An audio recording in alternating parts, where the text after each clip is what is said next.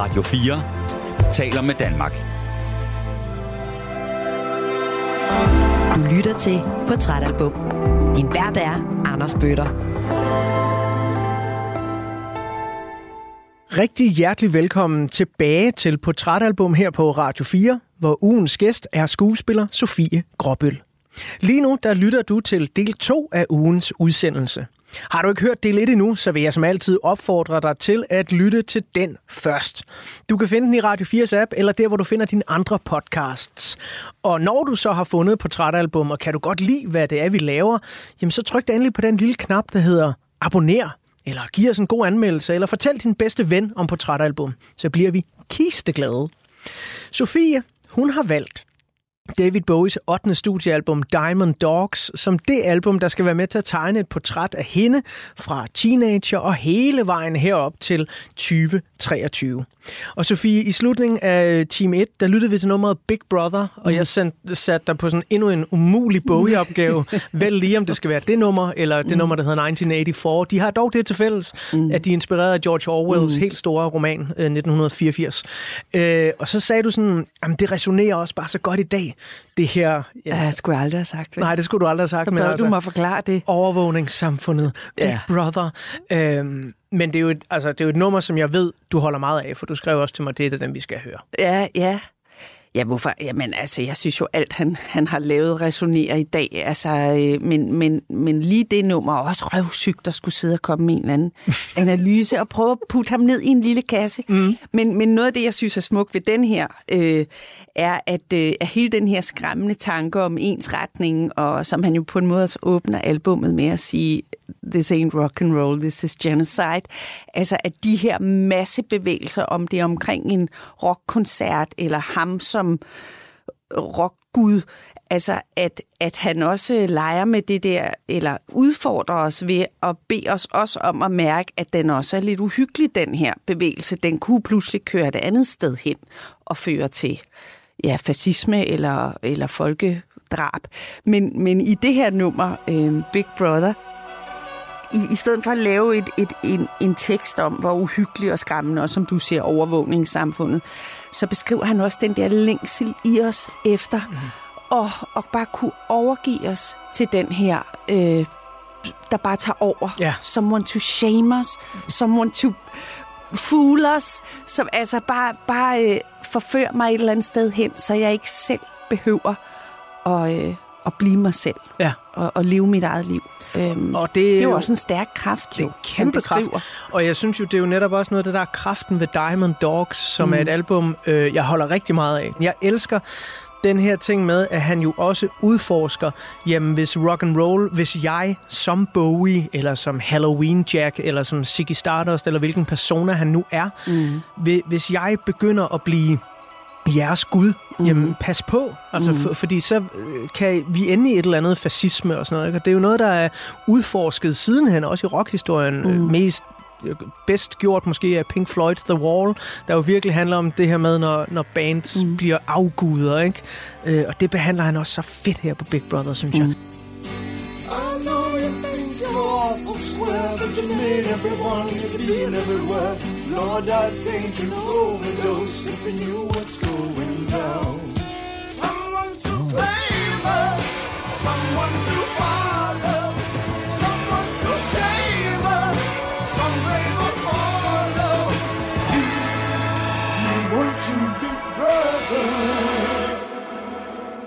der er et spørgsmål, der melder sig, øh, som jo er, er ret relevant for, hvem du er. Fordi nu hørte vi i del 1 om øh, lidt af din opvækst, hvordan at... Øh, skoletiden måske ikke er helt vildt nem for dig, og du flytter meget rundt, øh, i hvert fald i, i skoler, og øh, vokser op sådan primært med øh, din mor, og at det med at finde Bowie på biblioteket bare bliver sådan en, jamen, en helt ny verden, der åbner sig for dig. Mm. Helt formidabelt.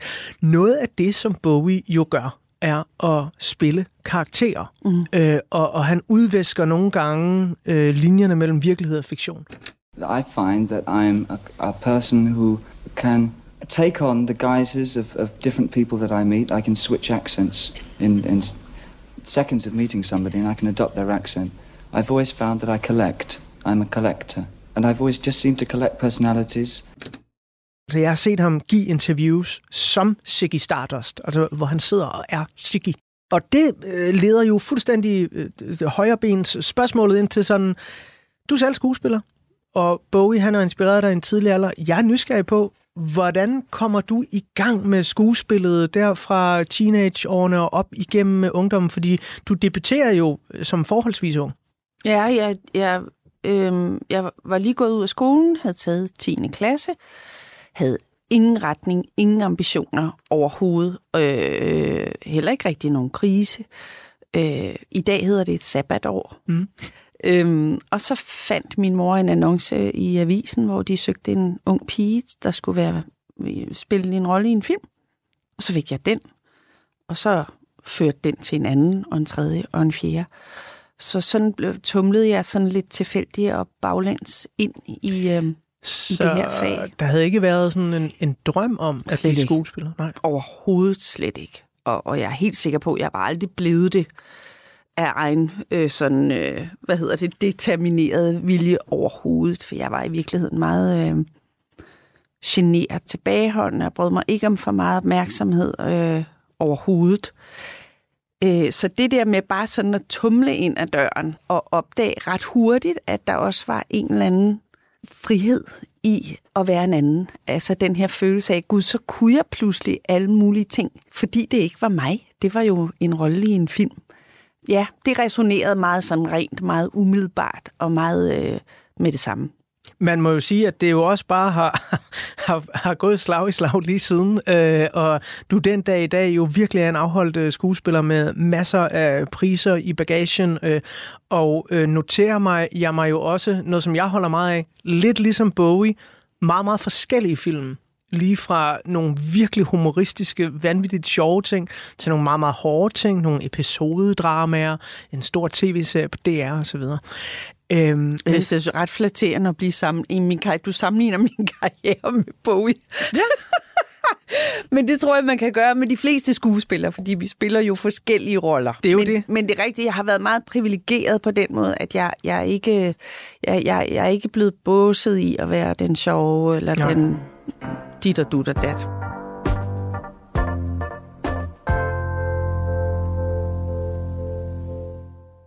Nu her i del 2 af mm. portrætalbum, der har jeg slået op på den øh, første side, mm-hmm. og øh, der er der et billede af dig her i 2023. Mm-hmm. Og øh, det er jo altså noget af et år. Solen skinner i dag på sådan, hvad der kan minde om en øh, forårsdag. Yeah. Vi er nu her i 2023 på den anden side af din kraftsygdom, vi er på den anden side af corona, vi er på den anden side af din mors død, øh, og vi er på den anden side af indspilning af, hvad jeg synes er dit kunstneriske hovedværk indtil videre. Rollen som Inger i Nils Arden oplevelsesfilm Rose. Den vender vi tilbage til lige om lidt. Okay. Men når vi kigger på det her billede, portrætbilledet af Sofie Gråbøl, som hun sidder her i Radio 4 studie på en forårsdag. Hvem er Sofie Gråbøl så i 2023? Åh, oh, Jamen, hun er jo blevet en voksen dame. øh, jamen, jeg, øh, ja, jeg, jeg tror i virkeligheden, at, at øh, jeg står sådan lidt i midten, tænker jeg, eller over midten. Jeg er, jeg er i hvert fald blevet så gammel, så livet begynder... Øh, ikke som Bowie. Øh, min trans- jeg, har ikke, jeg kan ikke bryste mig af så vilde transformationer, men alligevel, at man kigger tilbage og kan se en, en ligesom forskellige afsnit eller kapitler, altså næsten som, som flere liv. Og lige der, hvor jeg står nu, der er nogle ting, der sådan er blevet øh, afsluttet. Altså, både min mor og far er døde, så altså, jeg er på den måde ikke nogens barn mere, og begge mine børn er, den ene er flyttet hjemmefra, den anden er begyndt at baske med vingerne. Hvordan så, er det? Jamen, det er jo også den der følelse af, selvfølgelig vil jeg stadig være deres mor, men jeg er ikke deres mor mere på den måde, at jeg sådan aktivt skal, skal spille rollen. Så, så på den måde er der sådan mange ting lige for tiden, som, øhm, som øh, giver mig en følelse af en eller anden form for kapitelskift. Nyt kapitel. Og hvordan har Sofie Gråbøl det med det? Er det rart, eller er det sådan lidt skræmmende? Øhm, det, mm, det er begge dele. Det bliver lidt så floskelagtigt, men altså det der med at blive ældre, det har jo begge. Altså på den ene side tænker jeg, når jeg tænker på, på hende, der lå på værelset og, og hørte Diamond Dogs, og, og vidderlig var oplevet verden som noget skræmmende noget, man ikke vidste, om man turde gå ud i. Øh, så, så synes jeg, det, det er rart at være blevet ældre. Altså, jeg kan mærke, at der er en eller anden ligesom... Øh, øh, jeg føler mig sådan mere hjemme i, i eget liv, eller sådan i den, jeg er, og det er ikke så vigtigt, hvad andre tænker. Og, altså, der, der er nogle der er nogle ting, som er rigtig rart ved det, synes jeg. Så også, der er nogle ting, der er, er svære ved det, egentlig.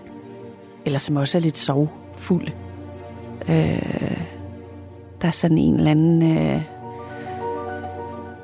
ild eller et eventyr, som, som en følelse af livet som noget eventyrligt, apropos Bowie, som på en eller anden måde, det synes jeg også er en kæmpe inspirator, lod til at bevare den indstilling til Ja. livet til det aller, aller sidste. Altså faktisk ind i sin død. Ja. At, at, at den blev også en, en kunstnerisk undersøgelse, eller noget, han selv var nysgerrig på, og havde lyst til at give et udtryk og give et sprog. Nå, det var så lige et... Øh, den, den, det kan jeg, der, der kan jeg godt øh, tage, tage ham med som ledestjerne stadigvæk, fordi øh, jeg kan godt mærke, at der er nogle... Man, man skal passe på, at man ikke bliver en, der ligesom sidder og siger, Nå, det har jeg prøvet før. Nå, det er jo sådan der. Altså, at man ikke falder i søvn Ja i, Men øh, det er i jo sit liv. lige præcis noget af det, som Bowie kan, og lige præcis øh, et af de steder, jeg gerne vil hen her mm. i øh, den anden del af portrætalbum. Vi skal dog øh, huske jo også lige at være ved musikken og musikkens ven, og der er et nummer, som jeg har nævnt mange gange i den første del af udsendelsen her, men, mm. men ikke rigtig sådan spillet. Øh, det er et nummer, der er centralt for min selvopfattelse, øh, og også et nummer, du pegede på, som værende et af de centrale på den her plade. Øh, og vi bliver nødt til at høre lidt af den. Det er sådan lidt en teenage-hymne. Mm. Rebel, Rebel. Ja. Øh, men siger den der stadig noget her i øh, 2023? Altså, øh, ja, det- altså, det gør den, men, men jeg tror, jeg, jeg, jeg kan ikke adskille. Altså, det peger også bagud. Altså, når ja. jeg hører Rebel Rebel, så, så har jeg sat mig ind i sådan en uh, time capsule. Hvad hedder det? Det er sådan en tidsrejse. Ja. Uh, jeg synes stadig, det, det er et fuldstændig fantastisk nummer.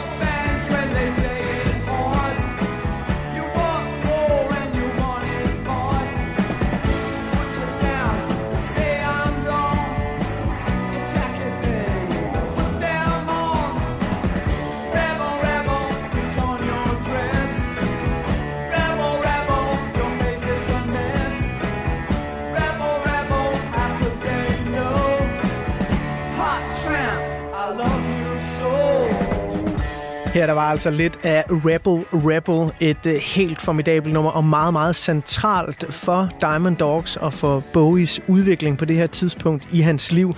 Det kan du høre i uh, del 1, hvis du ikke har hørt det endnu. Det er jo også sådan, øh, Sofie, at i, i de samtaler, vi havde op til den her udsendelse, der handler om Bowie, mm. der var vi også lige forbi nogle andre kunstnere, fordi det startede egentlig med sådan en tvivl om, øh, hvilken kunstner skal jeg vælge? Ja. Og når vi så har været i tvivl om det, hvilket album skal jeg så vælge? ja. men, men du var meget sådan, øh, altså det kunne jo være Beatles, det kunne være Leonard Cohen, og så nævnte du også øh, Kate Bush, og hun er en kunstner, som jeg på en eller anden måde ser en beslægtning med David Bowie mm. i, i den måde, hun kan udtrykke følelser. Mm. Det er hun vanvittigt god til også. Og i hendes, hendes teatrale udtryk. Ja, Altså, lige præcis. der, der er mange paralleller i virkeligheden. If only could, I'd make a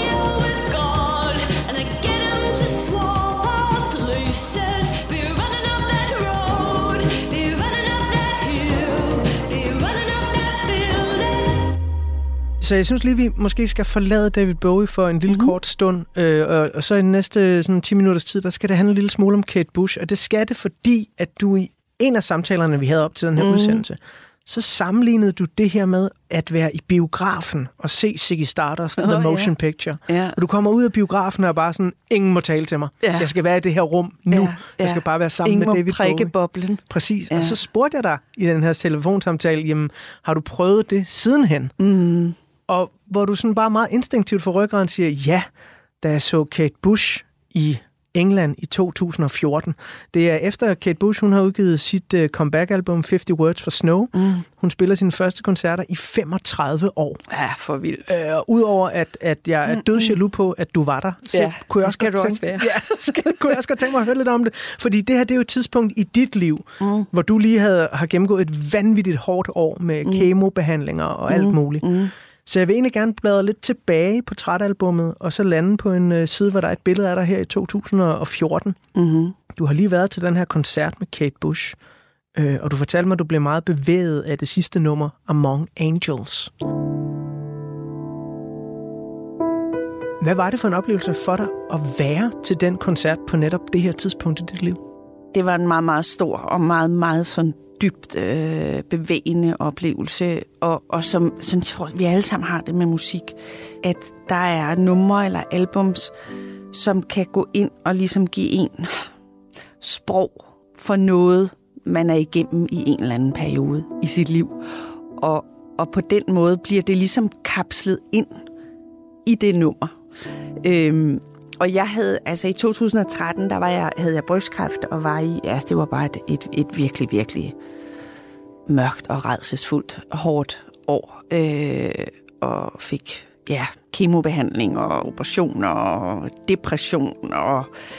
Øh, og der kan jeg huske, at øh, der havde Kate Bush... Hvornår er den fra? 50 Words for Snow? Den er fra, fra det år 13, Ja, for den var lige kommet. tror jeg nok 12 eller 13, og så laver hun så de her comeback-koncerter lige året efter. Så den hørte jeg faktisk, kan jeg huske, hele den sommer på kemo. Øh, hørte jeg den plade nærmest på repeat. Og der er et nummer på, der hedder Among Angels, som jeg næsten altså, følte, at jeg blev trøstet af, eller det gav mig et eller andet håb.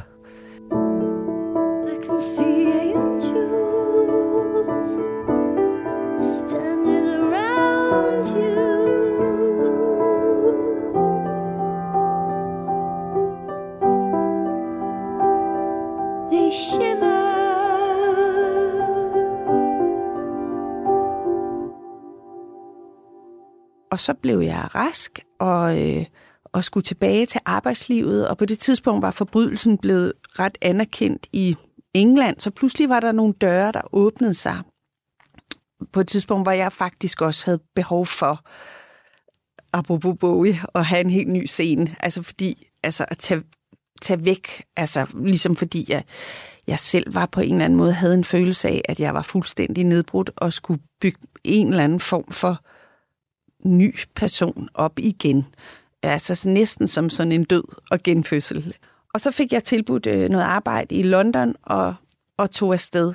Og så mens jeg arbejdede derovre, så øh, jeg havde fået en veninde i London, hvis kone arbejdede på sådan et music management bureau.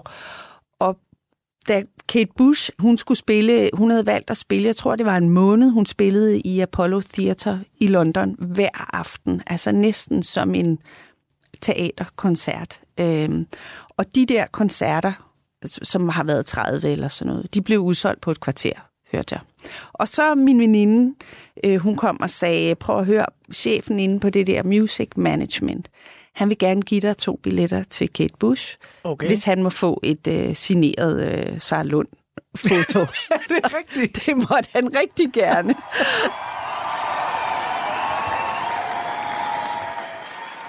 Og så øh, kom vi hen til koncerten, og det viste sig, at de her billetter, de var på fjerde række midt for. Så man sad ligesom fuldstændig smak foran scenen og oplevede den her altså magiske koncert, som var en teaterkoncert. Og så da den sluttede, så kom hun ind igen helt alene på bare fødder og satte sig ved flylet og spillede Among Angels. Og så se, jeg bliver rørt bare at tale om det nu, så brød jeg fuldstændig sammen. Altså, jeg blev så berørt af at ligesom være kommet tilbage til livet, og der sad hun der og, øh, og så hedder det sådan, efter så, så var der bifald, og og man sad med den der følelse af, jeg skal bare blive i den her altså smukke, smukke, smukke oplevelse, som, altså, hvor mit hjerte bare står fuldstændig altså revet åbent. Only you.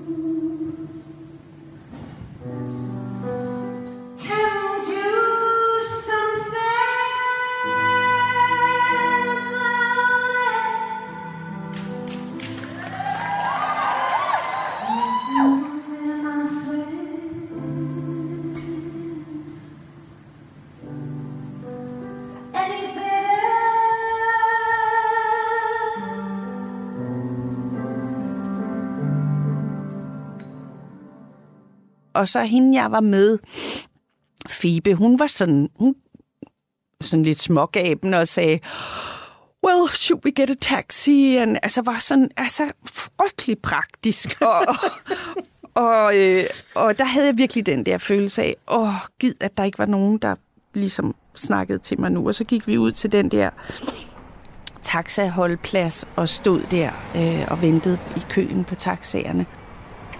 Og så åbnede jeg min, øh, min telefon, som jo havde været slukket under. Det, skulle, det var øh, ordre fra Kate Bush, man måtte ikke have sin telefon tændt under koncerten. Og så væltede det ind med altså 15 beskeder fra mærkelige numre, hvor der stod, uh, where are you? I'm, I'm working for Kate, and she wants to meet you. Og vi, vi troede, du sad på fjerde række. Hvor er du henne? Og er du allerede... Og jeg altså, var helt i chok. Jeg var helt i chok, og så sagde jeg til Fibe, altså Kate Bush vil, vil have, at jeg kommer om og, og hilser på hende. Men det, det ved jeg altså ikke, om jeg, om jeg kan. Altså, det, det, det var for overvældende på en eller anden måde. Og så sagde Fibe, nej, nej, det var sent. Lad os, Ja, nej. lad os bare. Og så stod vi lidt der og ventede på en taxa. Og så tænkte jeg, ej, det er kraft med løgn. Åh, oh, det er godt, Altså. Sofie. Oh. Og så sagde jeg, ej, ved du hvad, Fibe, undskyld, jeg, I er nødt til at gå øh, derom. Og så kom vi om øh, backstage og kom om i det her lille rum, hvor der var sådan 10 mennesker, der stod og, og ventede på, øh, på Queen Kate. Og så kom hun ind i sådan en lille, altså i sådan nogle udtrådte sandaler og en lidt sådan l- strikket gammel cardigan, og var bare så sød. Og så gik hun rundt og, og talte med, med dem, der var der, og så kom hun til mig, og jeg var... Jeg skal huske, jeg svedte så meget, så det dryppede.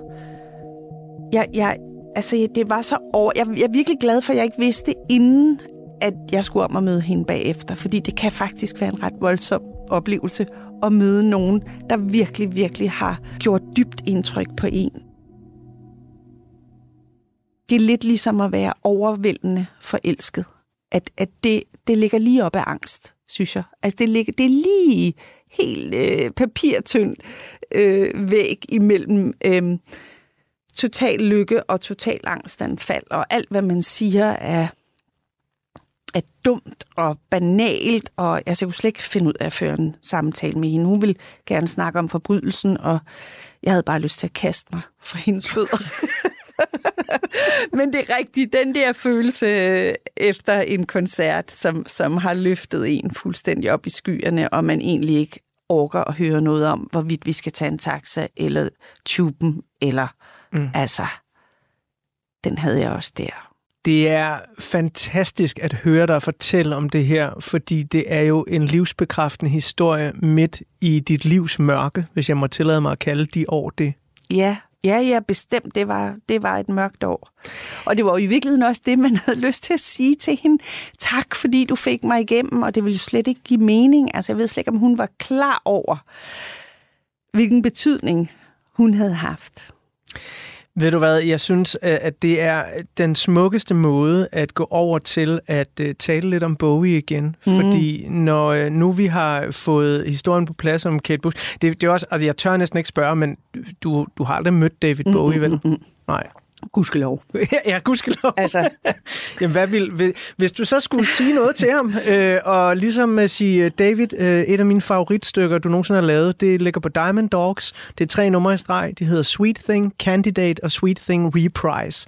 Dem skal vi høre, hvad vi nu kan nå af lige om oh. lidt, fordi de er jo lidt lange, ikke? Så, Uh. men, men jeg skal nok lade være med at fade for meget i dem. Det er min lyddesigner Emil Germod, der står for den uh. slags ting, ikke? Men, men hvis nu uh, Sofie, dengang hun blev så vild med det der, skulle sige et eller andet til King David, eller Queen David, hvad du nu vil kalde ham. Tror du øh, overhovedet, du kunne have, have fået noget ud over dine læber? nej. Altså, hvis jeg skulle møde ham i dag, så ville jeg ikke have lyst til at sige andet end tak.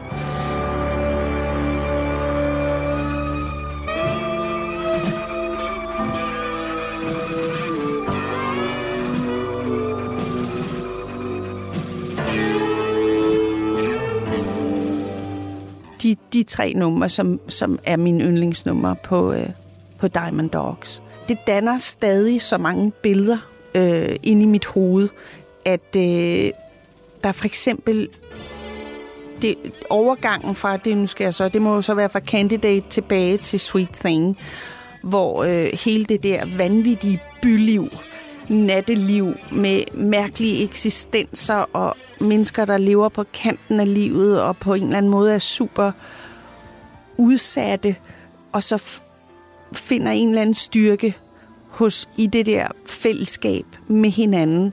Det kulminerer i, at de springer ned i en flod. Og altså den måde, musikken beskriver det, ja, og det kan jeg huske fra den gang, jeg også hørte det på mit ungdomsværelse, gør, at jeg simpelthen er der. Altså, jeg kan se det, det er som at se en film, at musikken fører mig fra, at de løber afsted ud i frit fald, og så ned under vandet. Er det en saxofon, der spiller os dernede? præcis. Wow, ikke? Og så kommer de op igen, og så er det ligesom, så er vi tilbage til en eller anden forfrisket, øh, genopladt lyst til livet. Håbet er tilbage. Wow.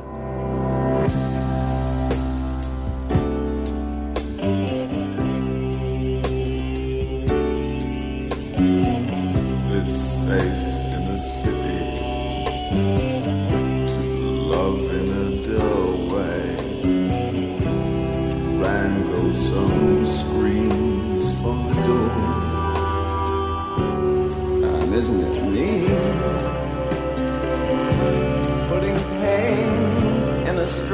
stranger. Like a portrait in flash, trails on a leash. Will you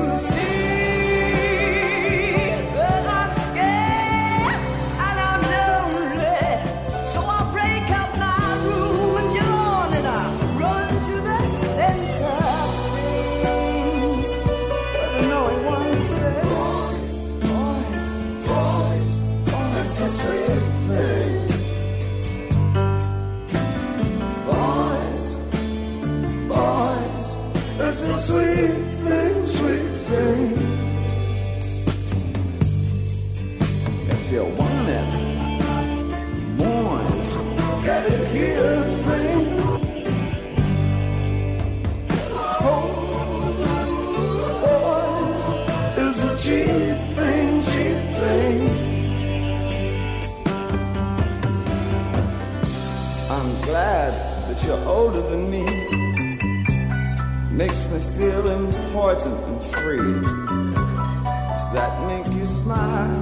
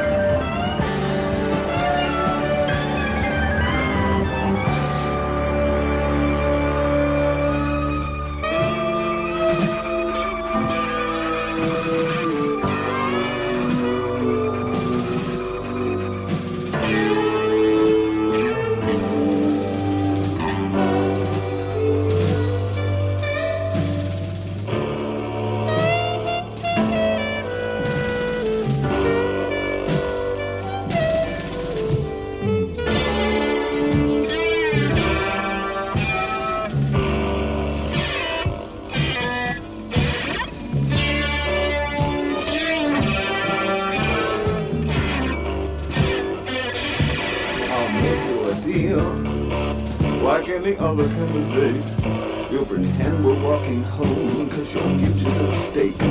My set is amazing, it even smells like a street. There's a bar at the end where I can meet you and your friend. Someone scrawled on the wall, I smell the blood of their tree cutters. Wrote up scandals in other bars. We're having so much fun with the poisonous people, spreading rumors and lies on stories they made up. Some make you sing and some make you scream.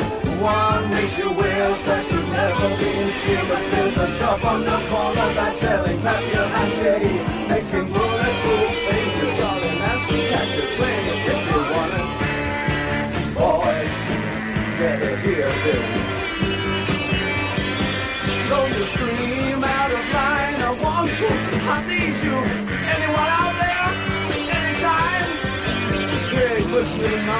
one, say, dirty, I want you. When it's good, it's really good, and when it's bad, I go to Blueface.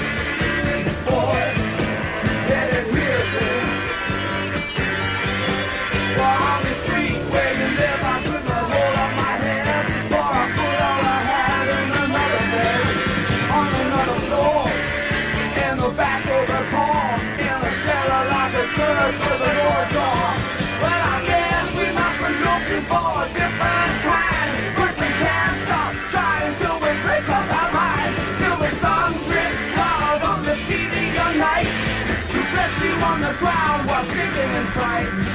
I guess we could cruise down one more time. With you on my side, it should be fine. We'll buy some drugs and a band. And jump in a river holding hands.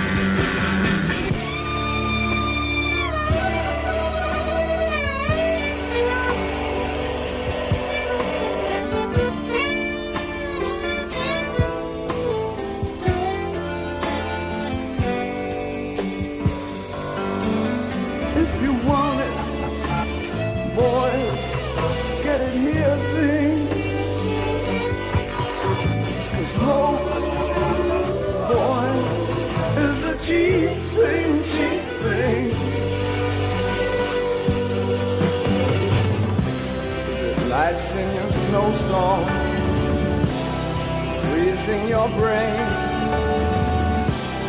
You think that your face looks the same, then let it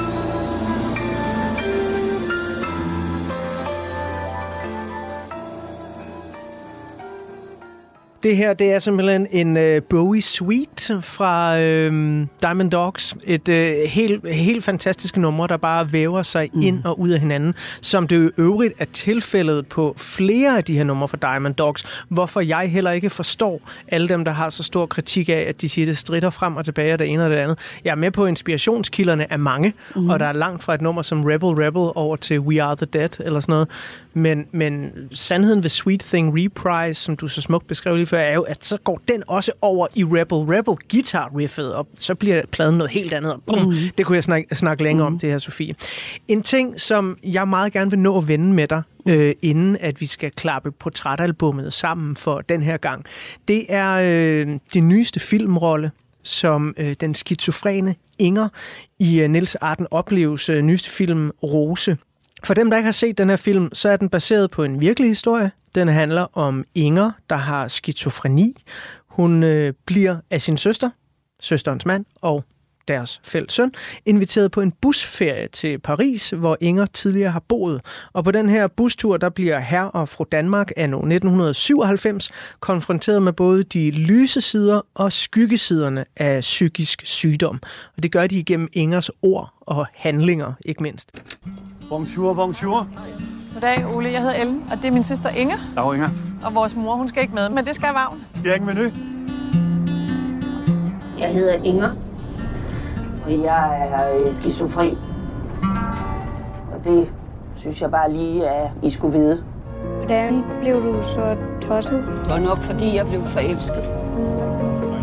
Det var en, der hed Jacques. Han var meget ældre end mig. Men han var enormt god i sengen. Han havde... Christian, kommer du tilbage. Kom så her. Nu. Har du brug for hjælp, Inger? Jeg vil godt kvæle dig. Kan det vente til efter maden? Ja.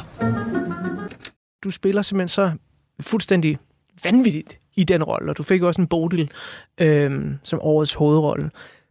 Hvad betyder det for dig at have spillet Inger?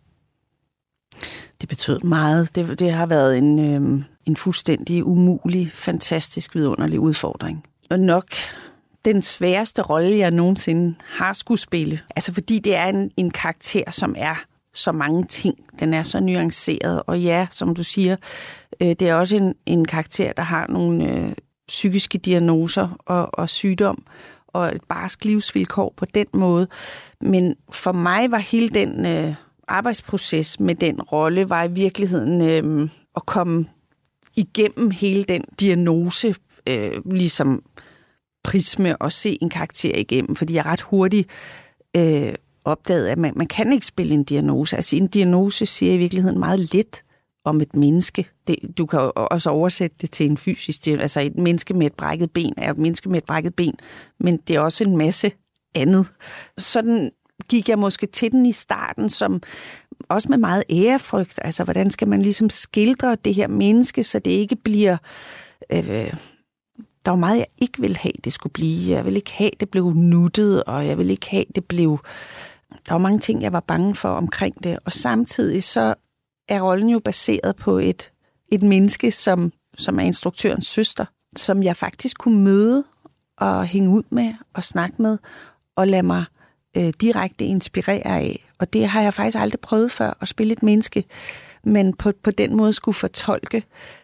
Det var også svært, fordi jeg, jeg kan jo ikke spille hende. Øh, hun er ret ekspressiv, og hun er meget særlig, og har en meget særlig måde at være i sin krop på, og en særlig måde at tale på, og et meget særligt blik. Og da vi gik i gang med optagelserne, der nåede jeg efter nogle uger frem til at lægge al min angst for, hvad det ikke måtte være, og hvordan det skulle være, og hele den her meget sådan analytiske kontrol væk, og på en eller anden måde overgive mig til, nu lader jeg lige så meget af Maren Elisabeth, som hun hedder i virkeligheden, sive igennem, som der vil. Og det var ret meget, og det var et ret stort udtryk. Og jeg kan huske, at jeg sagde til Nils Arden, det, det kan godt være, det er alt for meget, og så må I altså i klipningen og øh, lige styre det, og, og samtidig så kunne jeg bare mærke i det øjeblik, jeg kastede mig ud i det ret øh, store, ekspressive udtryk, så kunne jeg mærke, det resonerede. Altså jeg kunne mærke, det føltes rigtigt.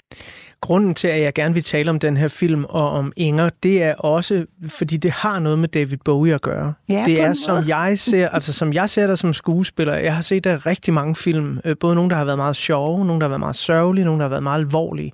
Men det her, det er nærmest en transformation, ikke bare mennesket Sofie Gråbøl, men mm. selve skuespilleren Sofie Gråbøl, fra altså helt fysisk til, til en psykisk performance, der virkelig er sådan at, at tage noget andet på sig, fordi mm. du tager mange ting på dig der.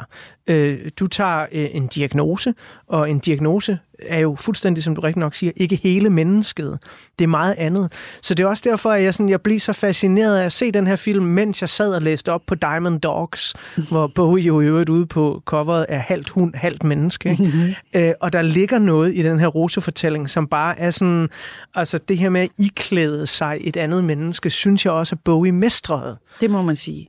Og der ligger jo sådan en, altså jeg, jeg tror, det ville være for banalt at sådan ligesom sige, var du inspireret af David Bowie, da du læste op på rollen Inger? Fordi så firkantet tror jeg ikke, man skal gøre det. Mm-hmm. Men der ligger vel et eller andet med, at din følgesvend af inspiration gennem hele livet også har været en, der har båret mange masker. Men, men det Bowie inspirerer mig til, og det på alle punkter i livet, men også kunstnerisk selvfølgelig, det, det er at have mod. Altså, fordi det, det er det, jeg kan slås med nogle gange, faktisk. Altså, at den der angst for, hvad, hvad er det nu for meget? Er det nu for... Altså, fordi... Og og det er jo også noget, der er meget kontant afregning på i mit fag. Altså man bliver hele tiden bedømt på en måde og anmeldt.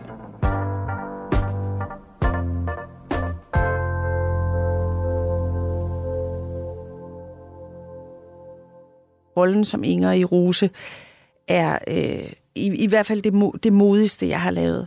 Hvor jeg simpelthen blev nødt til at, øh, at tro på den følelse af resonans inde i mig selv. At det, at det kan godt være, at det her bliver for meget, men det, det føles simpelthen som det rigtige udtryk.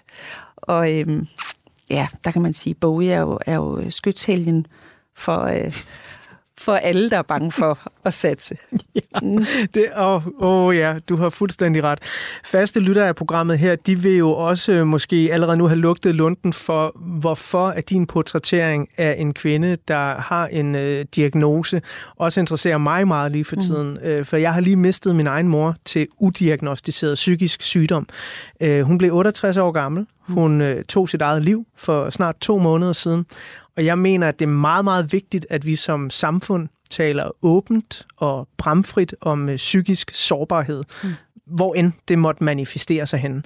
Øh, så en af de ting, jeg tager med mig fra din performance i Rose som Inger, det er først og fremmest, at det er en vanvittig livsbekræftende film. Mm. Altså, jeg blev, jeg blev opløftet af at se det her menneske, som ja, har en diagnose, men inderst inde jo bare ja, er en rose, altså som vi, vi skal se skyde i løbet af den her film. Mm. Når, når du nu jeg har selvfølgelig set den endelige film, øhm, hvad, hvad tror du, at, at vi som danskere, som samfund, kan lære af øh, sådan en som Inger, og, og se sådan en film som Rose? Og nu bliver det måske lidt højdragende, men så tror jeg, at vi som, som art er øh, livsafhængige af det anderledes tænkende i virkeligheden. Øhm, og mennesker, som tænker anderledes, eller som har adgang til en anden sensitivitet, eller en anden øh, percept af livet, er jo på en eller anden måde det, der driver øh, os alle sammen øh, fremad til at blive øh, klogere og rigere. Og, og, og ikke for at romantisere det, for jeg synes, det er så også det, er sådan, det er ikke for at snakke om sådan den inspirerede øh, psykisk syge øh, kunstner, men, men alt det der ligger jo op og ned af hinanden. Og øh, det, som er smukt ved Rose, synes jeg netop er, som du siger også, at øh, der er mange måder, du kan fortælle den her historie, fordi at øh, Inger er også et menneske, som som har et livsvilkår, med, som er virkelig, virkelig tungt at bære. Men hun har også en anderledes måde at gå til livet på og gå til andre mennesker på, som også kan bibringe os alle sammen en hel masse, som hvis vi ekskluderer hende og i det hele taget mennesker, som er anderledes tænkende eller opfattende end, end flertallet, så bliver vi alle sammen fattigere. Og øh, ikke for hele tiden at hive alting hen på David Bowie. Jo, det, men, det er din opgave i det her program, så ja, det må du meget gerne. Men jeg vil i virkeligheden sige, at Bowie har også bevæget sig på en kant ja. for os alle sammen. Og lige præcis den her periode omkring Diamond Dogs, jeg kan faktisk næsten ikke holde ud og se interviews og optagelser Nej. med ham fra den Nej. periode, for jeg får det næsten dårligt, øh, fordi jeg, man kan se, hvor dårligt han selv har. Han har det rigtig, rigtig, rigtig At han er gået for langt øh, i sin undersøgelse af, hvor kanten er. Og, og der er det jo helt tydeligt, at han, han kunne lige så vel være død. Øh, sådan ser han i hvert fald ud. Ja. Øh, han, har, han har bare formået at have mange liv i et og gennemgå de der transformationer. Men man kan sige, nu har han så omsat den her måde at leve på og ting og undersøge livet på til kunst, som er en gave til os alle sammen. Øh, men han er jo, så han er jo på den måde også et billede på noget, som har et menneske, der har en så anderledes øh, tilgang til livet, og som øh, satser og investerer sig selv. Vi bliver rigere mennesker af at beskæftige os med kunst, kultur og, vil jeg i hvert fald sige, musik i den grad. Ja. Øh, og jeg tror også, at verden ville være et fattigere sted, hvis ikke vi havde David Bowie. Ja. Han døde i 2016. Ja. Hvordan, altså uagtet om du kan huske lige, hvor du var, eller sådan, men, men hvordan reagerede du, da han døde? Jeg reagerede overraskende voldsomt. Ja, det kom bag på mig selv, hvor voldsomt jeg reagerede. Så voldsomt, altså, at, øhm, jamen, at jeg faktisk græd i tre uger. og, og, og, og skammede mig over det. Det var flot. Hvorfor Så skammede gjorde du det alene hjemme i mit køkken.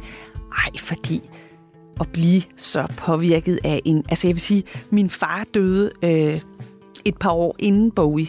Og jeg er ikke vokset op med min far, og jeg, altså, jeg kendte ham, men vi, vi kom aldrig rigtig tæt på hinanden. Altså, det var super sørgeligt, da han døde, men, men i virkeligheden mest sørgede jeg over den nærhed, vi aldrig havde haft. Og jeg var ked af det, men jeg var ikke sådan... Jeg kunne ikke rigtig mærke det. Så det, at jeg græd så meget over David Bowie, at, at det, altså, det, det synes jeg var, det virkede øh, pinligt uforståeligt øh, for mig selv. At han åbenbart havde betydet så meget. Look up here, I'm in heaven. I've got scars that can't be seen. Jeg, jeg gik jo i gang med at høre alting igen, og øh, sad i, i timer og så alt, hvad der var på YouTube. Og altså, det var også ligesom om hele mit liv skyllede tilbage. Altså, og jeg på den måde først der blev klar over, hvilken betydning han har haft i mit liv. Altså, det blev formuleret for mig. Og så, øh, jamen, så fik vi, øh, min bror og jeg, ryddet min, min fars lejlighed. Han boede i en lille bit lejlighed ude ved Damosøen, og, og der var ikke rigtig... Øh, altså, der, var- der, der var en lille arv, men det var ikke noget særligt, og det tog lang tid at få solgt den der lejlighed, og den skulle også sættes i stand, og jeg var i England og, og arbejde på det tidspunkt. Og så kan jeg huske, at jeg gik på gaden i London en dag, jeg havde fri, og så over på den anden side af gaden lå et galeri, og så så jeg sådan et kæmpestort sort-hvid foto i vinduet, hvor jeg tænkte, og en lille bitte, en stor hund og en lille bitte tynd skikkelse. Og så tænkte jeg, det ligner da. Og så gik jeg over gaden og stod foran det her kæmpe billede, som er taget af den berømte engelske øhm, rockfotograf, der har taget sådan ikoniske billeder af filmstjerner og rockstjerner. Som lavede det her, har jeg så siden fundet ud af, meget berømte billede af Bowie øh, og den her kæmpe hund. Og Bowie, der vejer, jeg ved ikke, 45 kilo og sidder med en sort hat på en stol.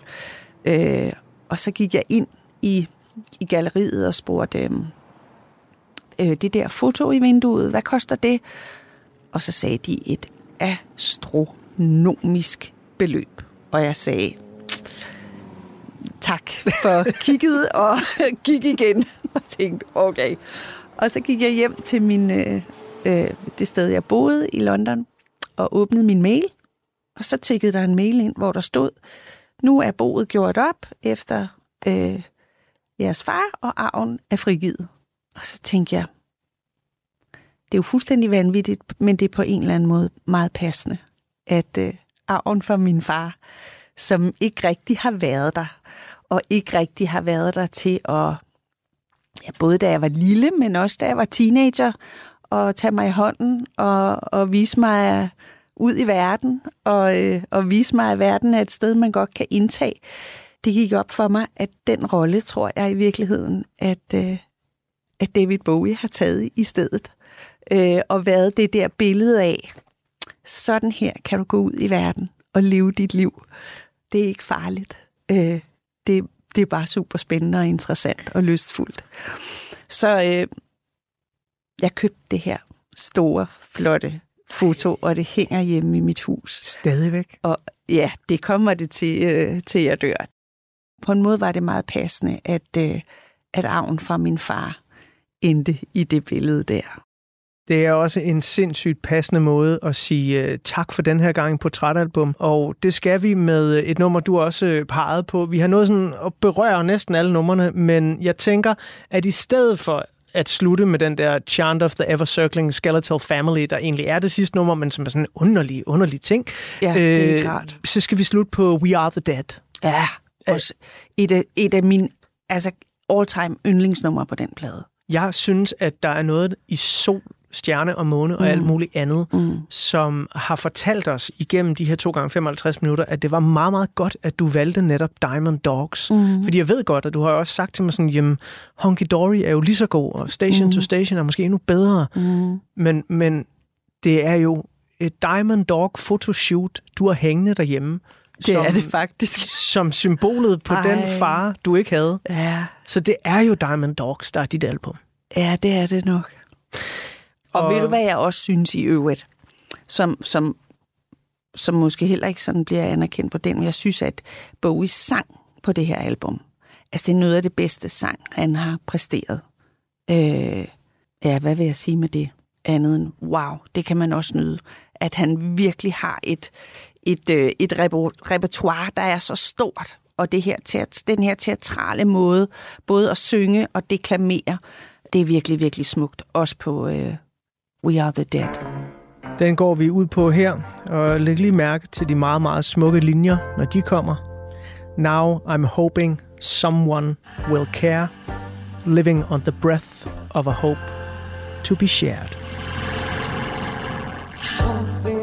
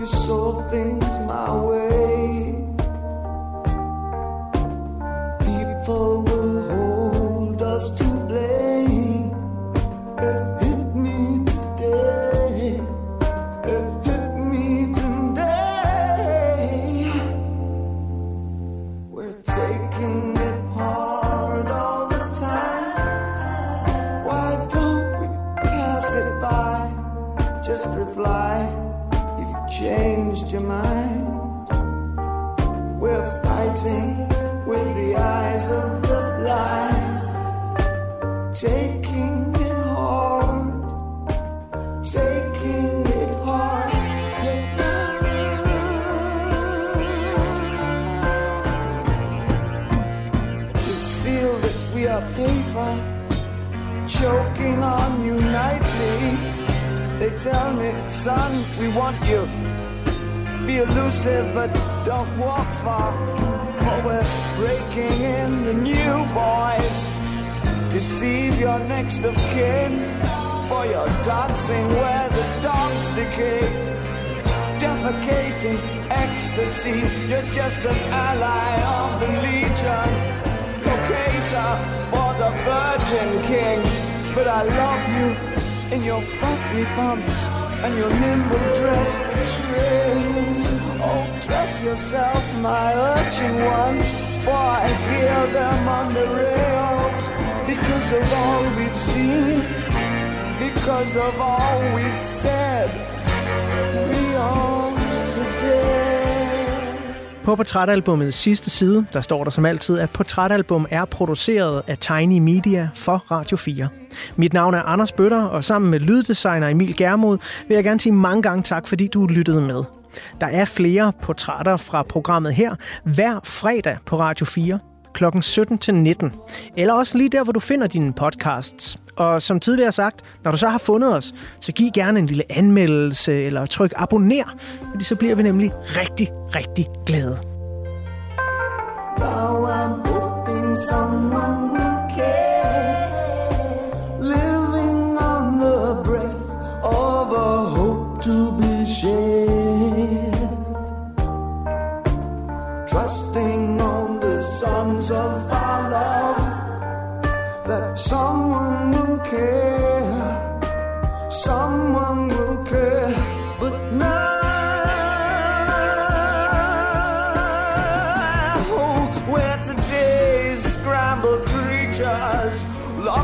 tomorrow's double feature.